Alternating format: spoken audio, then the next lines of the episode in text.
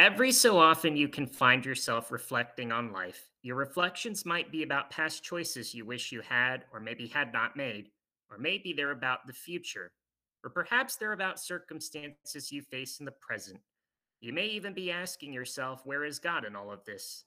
If that is you, you're not alone.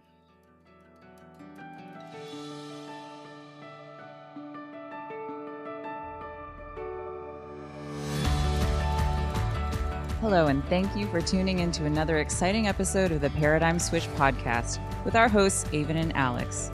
We seek to encourage our heavenly family in Christ to renew their minds and to think right side up. The key to victory is knowledge, and it is our hope that through sharing our personal testimonies, struggles, and triumphs, it will help you continue your walk with Christ.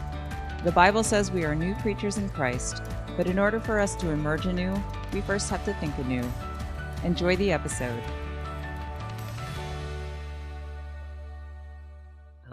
Everybody, and welcome to another episode of the Paradigm Switch. We are the number one Christian podcast on earth and heaven's favorite podcasters. My name is Alex, and with me is my co host, David. Bonjour. Bonjour, that's right. uh, in this next special episode, I am recording from Paris, France. That's amazing. How is it out there?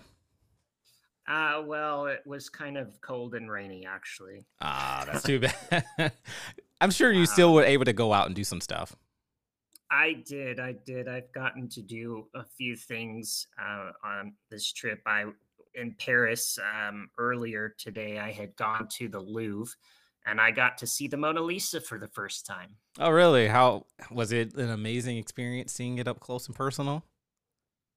There is something to be said about the significance of that painting and and how it much uh, you know it features in history. Leonardo da vinci's they often say along with the last supper that this is his master work uh, it's kind of i think maybe a little less impressive in person if i can say that. I'm not a real art admirer. I mean every time I see the Mona Lisa, I'm just like, what's the big deal about it? like, so I don't, I don't see the big deal about it.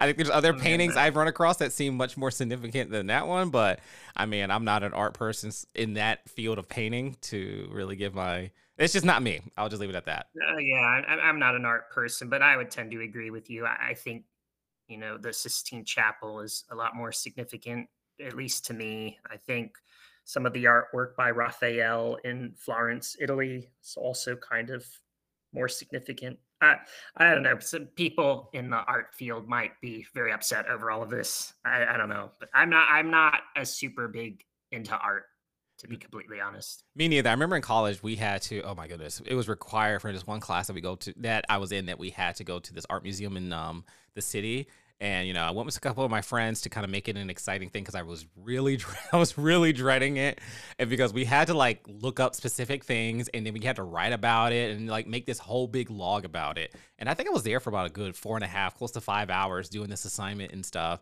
And you know, I just wasn't. I just didn't like it. I mean, maybe it was the assignment. I'm just not a big art person.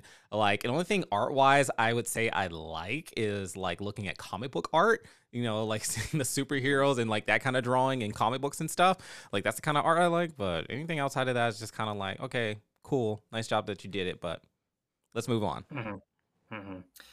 Yeah, for sure. So I have uh, been continuing my travels in Europe over the last week. Last week we had been in uh, Rome when, or I was recording in Rome rather when mm-hmm. we had this. So it, eh, I was in Rome until uh, last Sunday. I went to mass there. Oh, how was uh, worship in Rome?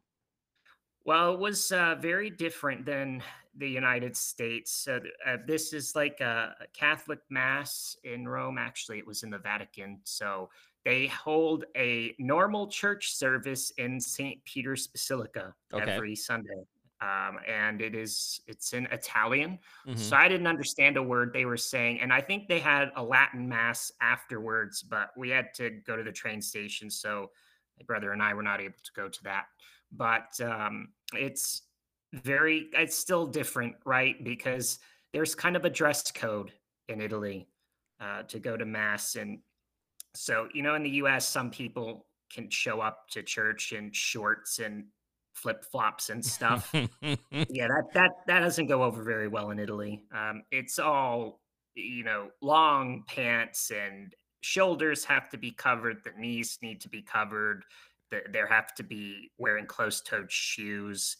Uh, you're not going to really see anybody wearing hats in there either. Uh, although I will say that jeans and a a shirt are fine. You know, I actually don't have a problem with that. I mean, I know in America, some people don't like how some churches are kind of more dress code regulated and stuff. They, you know, you know, they expect some kind of appearance, you know, guys in suits, ladies in nice dresses, you know, at a certain length and this, this, and that. I mean, I mean, you go to work and it has a dress code. You go to different places and it has a dress code. I get the logic of it in the sense of like trying to have respect for the house of God and all that kind of stuff. You know, don't just wake up and roll out of bed and just throw. I mean, I will never do this. Just roll out of bed, throw on a sweatpants and a sweatshirt and like show up to service. That's just not me. I try to at least look my best and decent. I do wear jeans sometimes, but um, yeah, I'm. I don't know. I'm not. I'm not for, for me personally. I'm not for the shorts and flip flops. Like that's kind of that's kind of a little going extreme for me. So I kind of like hearing that they kind of have a dress code regulation. Yeah, I've I've never done the shorts and flip flops either. Um, I usually wear jeans when I go to church, but yeah, so they do have this this kind of dress code here in in Italy. And as far as the service itself goes, I mean, again, I didn't understand a word because I don't speak Italian. Yeah, but I did think that it follows a similar flow to Mass in the United States in that, you know, there's worship, there's what is referred to as a homily, which for our, our Protestant listeners is like a reading of, of the scripture. There was a teaching of some sort at the end. Again, I have no idea what that was about.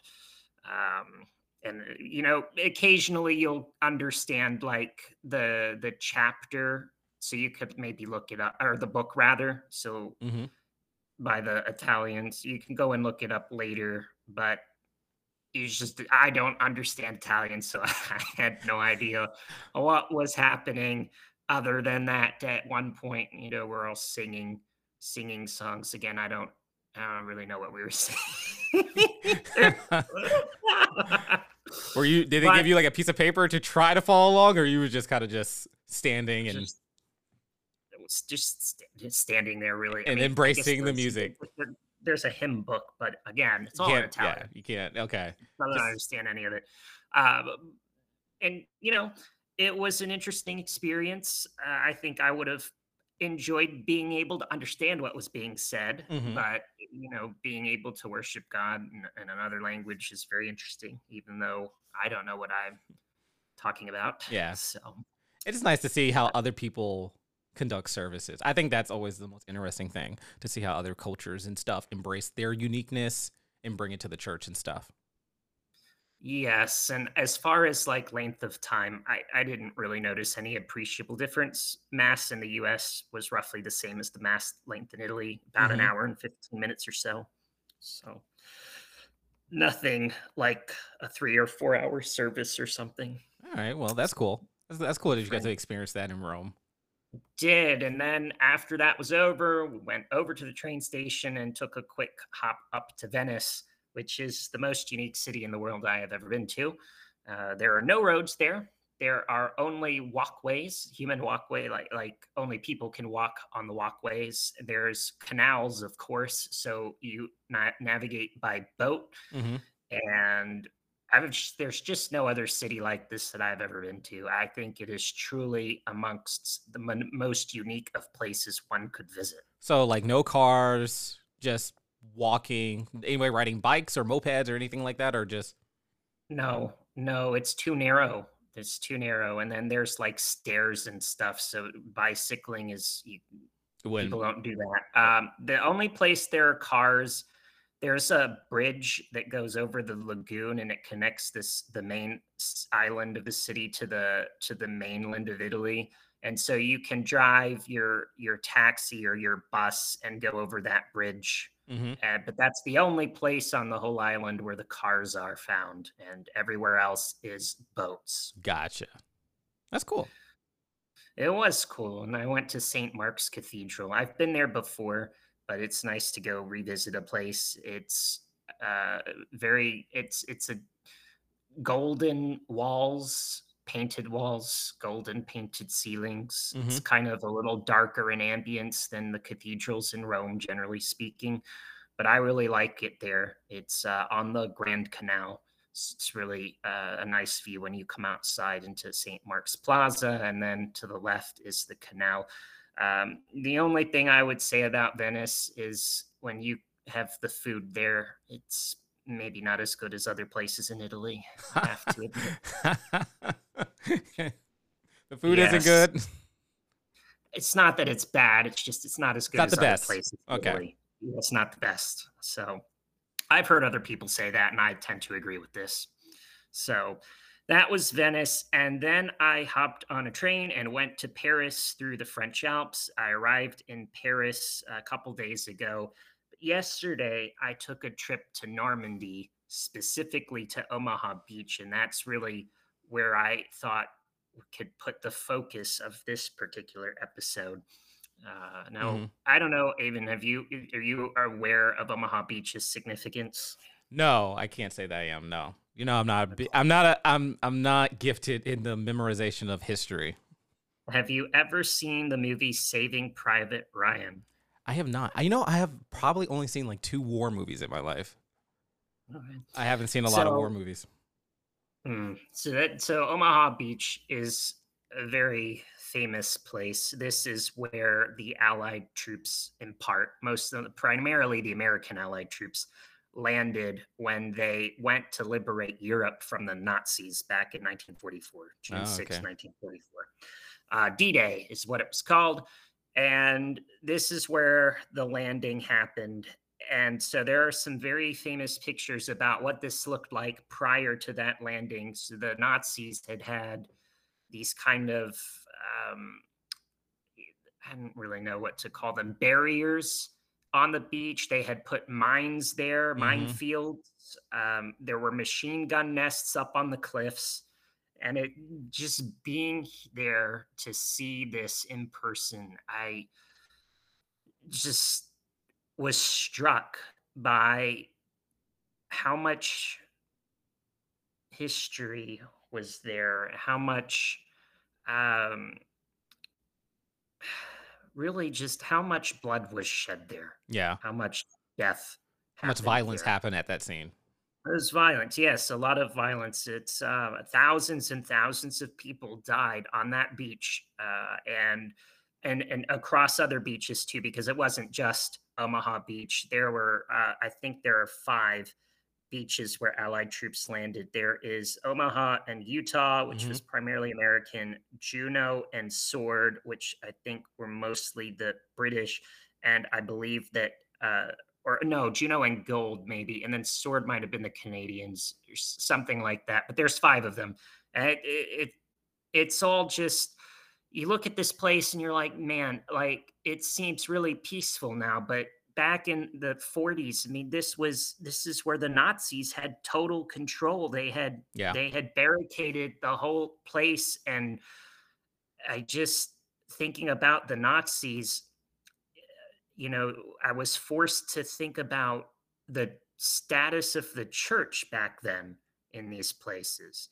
And uh, sadly, what happened that is that the church by and large, especially the German church, folded into the culture hmm and supported the Nazis. And not everybody did this. Dietrich Bonhoeffer, very famous Christian pastor, refused. He was executed hmm for not uh, going along with Hitler. Uh, but that was, I think, the right thing to, to resist such evil as Hitler and his Nazis. And the church, by and large, didn't do it. Okay. They just they rolled over and they allowed untold horrors to happen. Yeah. And um, it's just it was a, a brutal thing. It was a horrible thing, and I just think about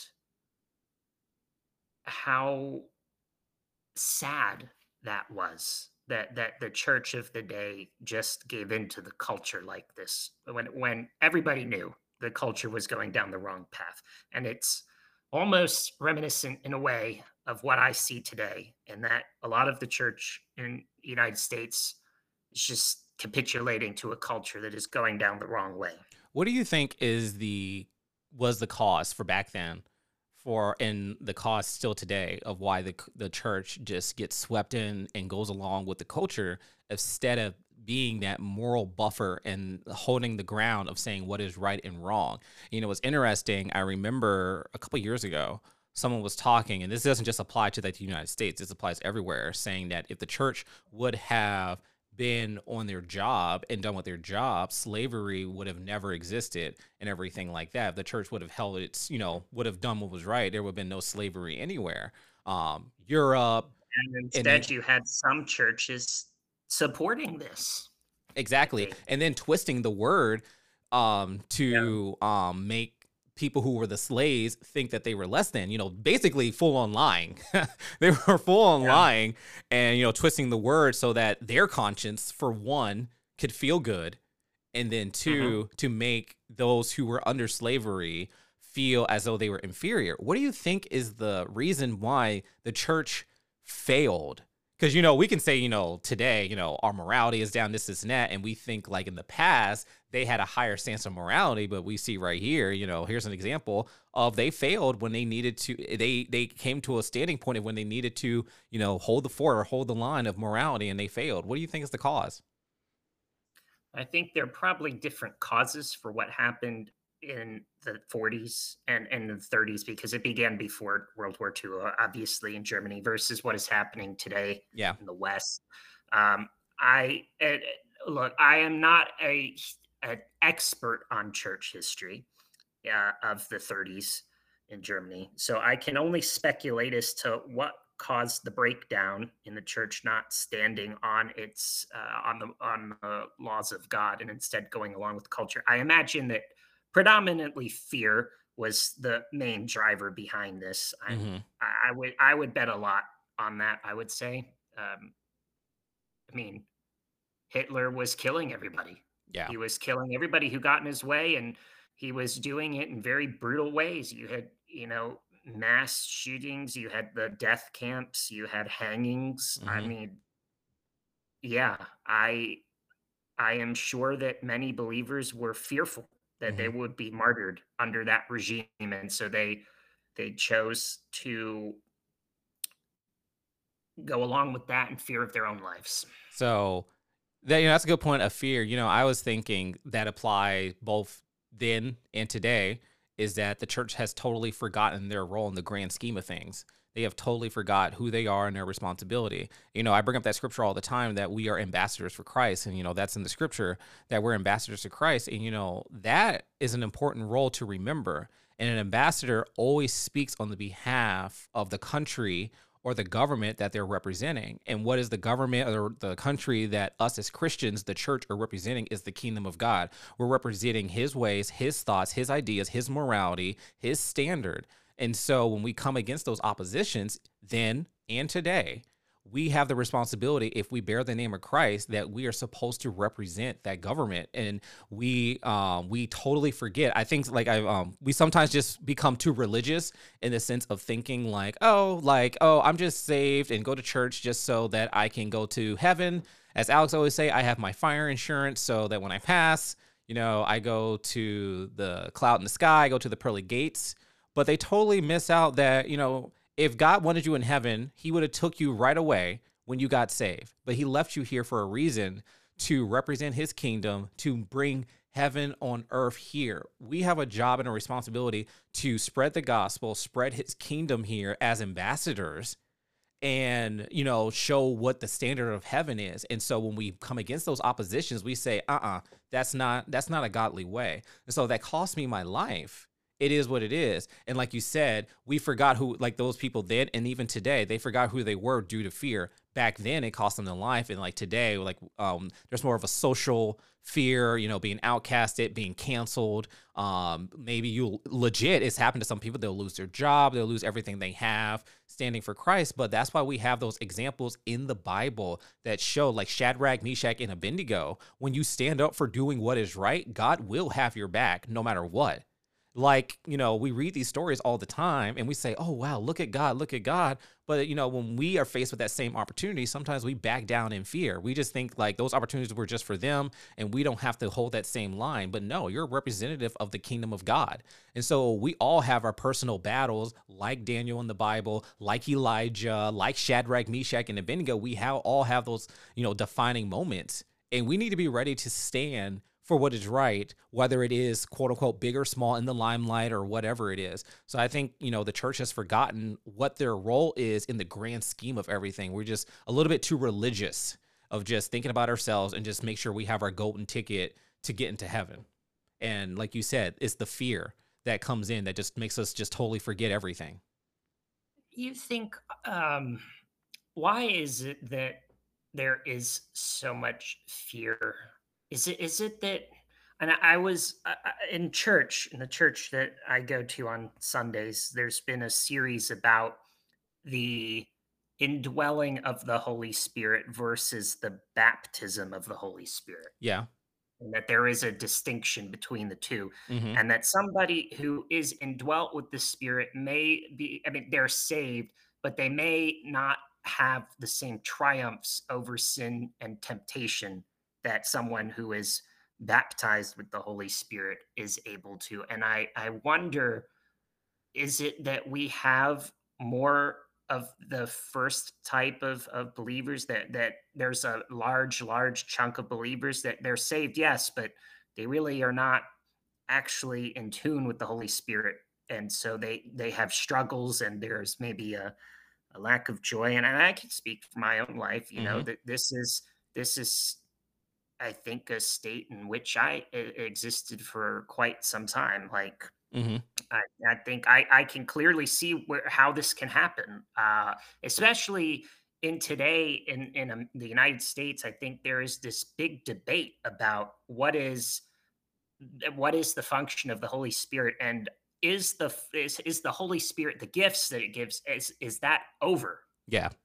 Like it's a big controversy, Huh. huge Yeah. controversy within the um, American church. That would be a whole series right there about the Holy Ghost. Yes. Um yes. But first, I want to, you know, address your question. I think the Bible talks about this, saying about like, you know, walking in the flesh and walking in the spirit. There's a lot of people who are saved, I have found, but they still walk in the flesh. And what do I mean by that? They walk by based on what they think, how they feel, and all that kind of stuff. So they feel like cussing somebody out, they're going to do it. They might be saved, but they just go into what they feel. Walking in the spirit is knowing that the Holy Spirit is leading you to go a different way or to act a different way, and you listen to the Holy Ghost in you so that I think that's what you're trying to say in the sense like there's a difference of being like yes you're saved and you have your quote unquote heavenly ticket but if you're wanting to be an effective Christian like we always talk about you're going to need the Holy Ghost empowered in your life. And like you said being totally immersed in him and walking in the spirit. I mean here's my two cents kind of thing on the Holy Ghost you know Jesus was, it said Jesus was filled with the Holy Ghost and power. The apostles were filled with the Holy Ghost and power to do what they needed to do. So, who do we think we are to think that we don't need the Holy Ghost, full of the Holy Ghost and power, to live a victorious life as an effective Christian? And that's why I always say, in a sense of like, do you really want to be an effective Christian, or are you just trying to make sure I have my ticket to go to heaven? So that there's that's really what comes the difference of like, are you really just trying to be um, one of those people who just get in barely making it because you got your ticket, but are you trying to be really part of the kingdom? You know, contribute to the kingdom. And that's the difference. Are you really trying to contribute to the kingdom of God? And to do that, you need to be totally immersed in the Holy Ghost. And you asked earlier of why do people get into fear of of you know all these kind of external things to me it's a lack of knowledge you know i always say you know um, the bible says that my people perish for a lack of knowledge. And so because we lack knowledge and you know i always say it this way god is saying my people are losing in life due to a lack of knowledge. If you look at it from god's point of view god's like you have all of heaven on your side. You're infilled with my spirit. Angels are walking beside you. I will lead you and guide you. God himself is supporting you. The maker of the universe like we got to see it in, from that standpoint if we know this, then we would not walk in fear. But because we look so much carnally on what's in front of us, we forget about those things and we don't know that God is really with us. So it's a lack of knowledge that contributes to this fear. hmm hmm Yeah, that makes makes definite sense. I could see that for sure. Um, so going off tangent a little bit, you talk. Uh, we talk about you know fear, and we've talked a lot about unfortunately some churches going the wrong way and people falling away from the faith, and less people calling themselves believers now in the United States than ever in history. Yeah. Um, have you heard about what is happening in Kentucky right now? Kentucky, Kentucky. I think there's a revival going on over there, or there was a revival. Um, I think I saw someone on my um story. Uh, one of- it's like a pastor I follow on my story that he was at some revival recently. Yes, uh, a revival in in uh, in university hmm in Kentucky, Asbury University, I think it's called. It's like thousands, tens of thousands of students, like every day Yeah. throughout the day, and I I think that that gives me some hope hmm um, because I I will just say this. I'll admit to our audience, I have had uh, I have felt very um, discouraged about the future of of the U.S. Yeah. Like I have been really weighed down by it's just like so much evil happening and and the culture it's like things that have been considered correct and normal for a long time now all of a sudden it's like you're a horrible person if you still believe this Yeah. if you still want to stand for uh i guess what biblical the biblical values biblical roles in life i mean all of this has been under assault and it has been extremely bad over the last two years. Yeah. and um you know i was just thinking look this this is the this is how a society goes completely down the tubes. And bringing it back to what is happening when i'm here in france you know this this kind of craziness is what leads to really evil governments. Hmm um, and very bad things happen to people. So to to see that there is a revival of young people, because especially even this this young generation, they're they are just so the, the statistics are so sad so sad they're confused the high highest suicide rates uh drug abuse alcoholism hmm uh, a sense of pervading sense of hopelessness. Like it's just a negative, really, really negative all around. hmm Uh, and then though to see the, these young people and and coming to know the Lord in large numbers, I really hope this spreads. And No, I, I- maybe it's maybe it is not too late uh, for for the country. Maybe there is still time to right the ship with a new, a younger crowd of believers who have that um, spirit to go out and make disciples of the nations. So you know, I when I hear about revival, what are people looking for? Are they looking for God to do something? Like, what are they looking for? Are they looking for God to like come in and like change? heart- Like, what are they looking for? What are they praying about? When when when you know when people are saying, "I'm we're praying for God to give a revival." I think, or at least to me, a revival is where large groups of people collectively in a country come to know the Lord in a genuine way and then start to make changes hmm throughout society. hmm And and they they turn away from wickedness, they turn away from these, you know, crazy cultural things that happen and then start bringing all of it back into a, a place where biblical values are the root of society. Yeah. So when I hear revival, you know, I'm thinking like you start it. You you be the change. You know what I'm saying? You know, I think sometimes so many Christians are like waiting for like some big group to give them permission to do certain things or, you know, like I don't know. I just feel like if you want change to happen, you be effective. You know what I'm saying? You be the No, first no, person to go out the there. point. The change has to come from somewhere. Yeah. That's that's correct. And you know, I've And you always never know who who God is going to choose to lead that effort. hmm That's yeah, totally true. You know, but you know, I've always said this thing of like being independently dependent. You know, sure, I have my family, my church that I go to, and everything. But like, if I feel something about myself that you know I need to make this step of faith and be this effective witness, I can do it. You know, I was just reading that scripture. You know, where Jesus said the kingdom of God is like yeast. Um, placed into um, bread and everything. And if you know anything about yeast, you don't need a lot of it. You just need a little bit a little bit of yeast in a um, in a piece of bread, and then it takes over the whole dough. And that's the same thing like with us. We're the yeast. God just needs a few people to place in different situations, and we can take over that situation if we stand up and take our role for who we really are. Like I said, being ambassadors for Christ. Revival to me means us realizing an awakening or an enlightening of realizing who we are. And, you know, I will always say this that, you know, God's mission is not so much for us just to get out of here. Or I think I was telling my older brother one time that the message of Jesus is not about evacuation, but it's about invasion. It's about us taking over the territory for the kingdom of God, like a kingdom that takes over different countries, isn't that. We're supposed to be taking over this planet that God has given us as his believers for his kingdom. Jesus' mission was not about just evacuating planet Earth, it was about invading Earth with his kingdom. It was about making or bringing bringing the kingdom to as many people as possible. Mm-hmm. I think, and, and, and Go ahead. Yeah, go on, Andy. No, I was just saying, in doing so, bringing his kingdom to different territories, you change the people. Like you change the people mm-hmm. and their values and all that kind of stuff. Like he said, teach them my ways, make disciples out of them, teach them these things of the kingdom and stuff and everything. I just I feel like when you when I hear revival, to me, a real revival is us realizing our role and responsibility and us taking up that mantle and saying enough is enough. And then, like you said, not bowing down to fear and not bowing down to um, compromise anymore, taking our role. So to me, that's the importance of um, what's it called? Of of revival. Of that's that's real revival.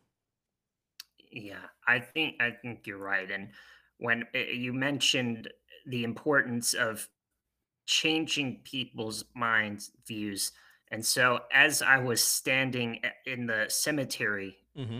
in normandy there's a it's a fairly large cemetery. It's where the american soldiers who fought and died are buried and there's like thousands of tombstones here. Most are marked with crosses. Others are marked with stars of david for those who were jewish and, and died there but I think it is a reminder of the importance of human life, mm-hmm. the importance of God can change anyone, and God can use anyone for his greater purposes. And he can use some very horrible people to become agents of his. And you look in the Bible, you look at Paul, and Paul used to kill Christians he used to put them to death. Uh, he was there when Stephen was martyred, mm-hmm. and he looked on in approval.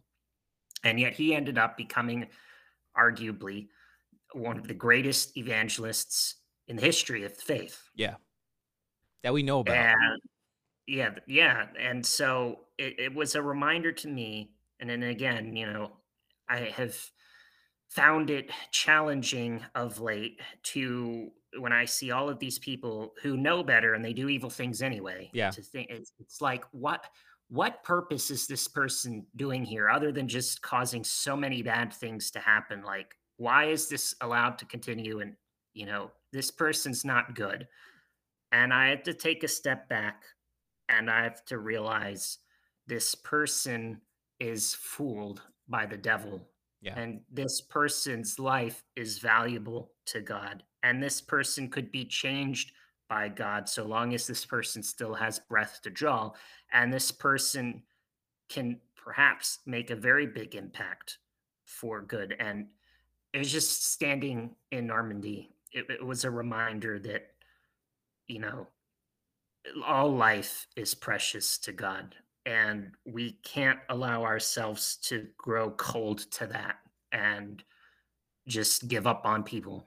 Yeah. You know, God, God never gave up on us. You know, there's actually a prophecy that Jesus said that the love of many will grow cold during the end times. Yes. And so, yeah, so we have to be careful that we don't, you know, become like our hearts become hard and lack of loving. Because I will say for myself, you know, I'm not going to get into it. It was a very rough week for me in the patience department um, with other people. A short, short story, long story short, of uh, it was just people not taking responsibility, and then it, it was affecting me. So it was just a really long week for me and stuff. But you know, I I've had those same struggles with you know different people and stuff where it's just like you know you're doing wrong and you're affecting other people, but your bad decisions. Like, what are you doing out here? And you know, I always remember the scripture that comes from Revelations four, where the creatures around the throne are saying, "You are worthy, O Lord, to receive glory and honor and power, for you created all things, and by your will they exist and they were created." And you know what that always says to me is like, you know, I may not you know, let's just be real. I mean, I like this person and stuff. And I think sometimes like Christians, we just don't be honest. You know what? Sometimes we just don't like everybody. Let's just be real. We just don't like everybody. But everyone deserves fair treatment and fair love. So, because God created that person. So, it doesn't matter how I feel towards that person. I have to do right by that person because it was God's purposeful intention for that person to be here. So, I may not know their purpose and this, this, and that, but every life has a value because God, out of his infinite wisdom, created that person.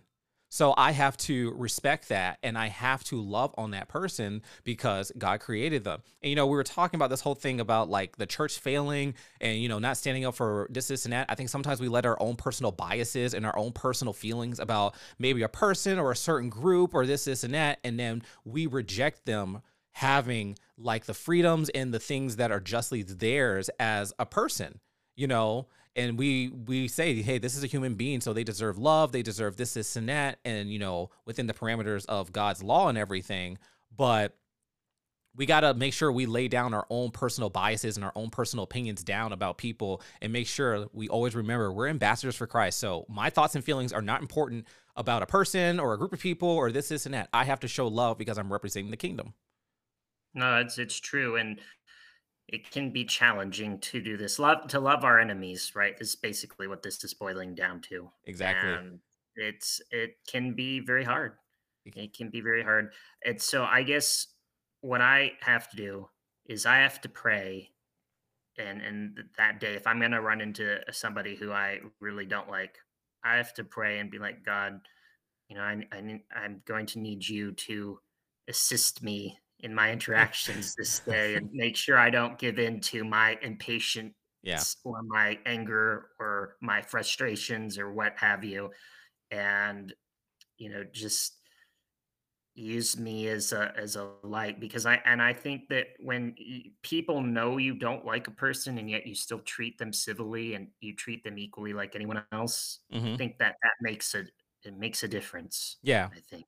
Yeah, it does. Um, I will say, make sure you grow spiritually because I was thinking at first, you know, when Jesus was telling the people, his disciples, to go out two by two, he told them, "Don't go out to the Samaritans," because he already knew they already had problems, racial and religious problems with the Samaritans. So he was just like, "Y'all, y'all are not spiritually grown yet." to try to witness to them. So yeah, you're gonna have to, like I said, be led by the Holy Ghost. That's why you need to be immersed with the Holy Ghost to be led on how to do certain things, um, and everything. But you know, you know, hearing about your trips and hearing about, you know, your adventures all through Europe and everything, it makes me grateful for the blessings that God has given us over here in the West and how oh, it makes me grateful too, mm-hmm. for sure. Yeah, the freedoms that we kind of like have. You know, I know we talked a couple episodes about kind of like the change that is happening here in the West. You know, you cannot deny it.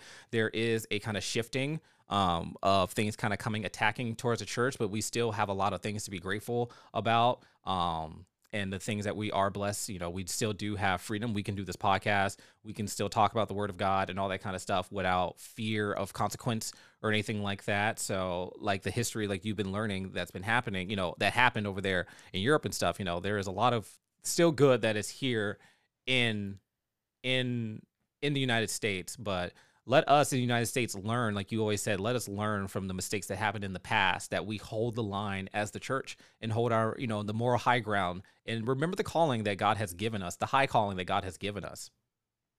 Yes. I mean, that's important. The church in the West, it cannot sacrifice its morals, values for the sake of culture that is going down the wrong path.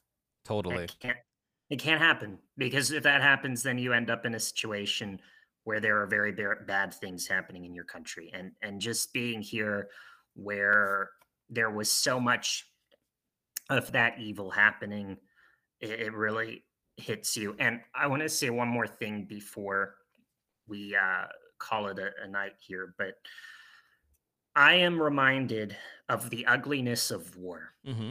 And you know war seems so abstract sometimes, I think, to a lot of people in the United States. No, I mean, we have our, our combat veterans who have been in our lifetimes to Afghanistan and Iraq and other places. Uh, but a lot of people, they don't even know anyone who has served overseas in the military. They don't, they don't, the, the closest thing they have to war is Call of Duty video games. and I think, I think if that is what your point of view is, if, if all you know is Call of Duty video games, uh, I would say, you know, you come out here and and see. And this is this isn't even the, the acute phase of war. I mean, uh, what is happening in Ukraine, for example, things that happen in Syria every day, these kinds of things. I have no, I, I can't imagine what it looks like in the midst of a hot zone in war. But I just look at the echoes of what is happening here in Normandy. And I am so very thankful for peace. hmm And I, I mean, it, it just moved me. This is something that I should be praying for every day is for peace for, for people hmm so that they don't have to live in, in the fear that death is only a, a minute, literally a minute away. I mean, lives can be extinguished so quickly. And in Second Peter chapter three, verse nine, um, there was a reminder to me that God is not willing that any should perish in the dark. And so war can cause people to perish in the dark so quick. And I was just moved to to pray for peace for the people of Ukraine, for the people of the Middle East and elsewhere, um, because being here and, and looking at all the lives lost and families torn asunder back in the days of World War II, Yeah. this is this is not desirable. This is a horrible, horrible thing. And while yes, I do think sometimes wars have to be fought for righteous causes, which and I and I do think in World War II that was the case. The Nazis were evil and they had to be stopped. But it's just a horrible thing when wars have to be fought. And I just I moved to pray for peace and to really just pray for the people who are afflicted by the horrible things that have happened. Well, that's good that you realize that because you know I think sometimes we, you know, I'll throw myself on you know in there. You know, as a Christian, sometimes we just pray for ourselves. We pray for like, oh God, bless me with this. You know, I need this or I need help with this, but we don't see that other our other brothers and sisters out there are suffering in other ways that we could never imagine and stuff. And you know, what sticks out to me when you were saying that is, you know, the prayer, the Lord's prayer, as they call it, when Jesus said the first line that he said is "Our Father," and I like that part that he said "Our Father." Our means that it's inclusive, that it's not just he's not just the father to you. You know what I'm saying? I think sometimes we just think God is like our personal or our personal genie or our personal God or whatever you want to say. Just he's just for us and he all his attention is just on us. And sometimes I think we just think of he's just my father. But no, he's our father. He has other children. He has other he has other people to think about than just you. And it's just a reminder that our prayers from the get-go is not about us it should be something that's collective. And then even the part in the scripture that's where Jesus said, "Your kingdom come, your will be done on earth as it is in heaven." So, what is in heaven? Peace, peace, love, kindness, joy. That those are the qualities that are in heaven. And so we're Real praying, love, by the way. real love. Yes, not Not love. the kind of love that is getting twisted No, not that fake love, but real love. And so, your kingdom come, your will be done on earth. You know, we don't have to wait. You know, we can have, you know, Jesus prayed this for it to come down here on the earth. So that's a good thing that you realize that and everything. So I'm I'm glad you had a nice trip and a nice experience out there that like taught you a whole whole new whole new thing. It, it did. It really did. I don't. I don't think that I have been uh, so moved about about peace. hmm I, can't ever remember a time. To be completely honest with you. I mean, I, I know my brother was deployed, and I was praying that he would be kept safe. But to actually pray for peace, this is really the first time that I can remember really being moved hmm to make that a priority in my prayer life. So it's been a it's been a really good trip, and and Aven and I hope you can come out here sometime. I really do because I think that there is a lot of perspective to be gained when somebody leaves the United States, and I don't think people understand just what a privilege it is to be in the United States until they have come overseas, even if it's just to Western Europe, because you can look at the history and you can see the scars of what happened in the past and things that never happened in the United States. Mm-hmm. And uh, I, I, really, really hope that you and, and our other listening audience has a chance to to explore some of the other places in the world because it gives someone fresh perspective on a lot of things. I think. All right. Well, I hope one day I'll get to go. Hopefully, I get the courage to get on that long plane ride. it's not that long. I mean, uh, at least not to, not not to Europe anyway. I mean, my my plane ride over here it was literally less than seven hours actually. Yeah. So not so much different than flying from the East Coast to the West Coast of the United States. I mean, I didn't say that was a long either. That is a long. I mean, that's long nah. for me, but um, but I'm I'm glad you had a safe trip and I'm praying you have a safe trip returning home. yes, uh, I do as well. Um, that'll be in three days, two days. Sorry, two days. Yeah. So, anyway, thank you for your prayers. And um, I, I, just hope that our listening audience enjoyed listening to this episode of the Paradigm Switch. Uh, I will be back in the US next week, and then we will uh, examine the seeming spirit of rebellion that appears to be sweeping across the U.S.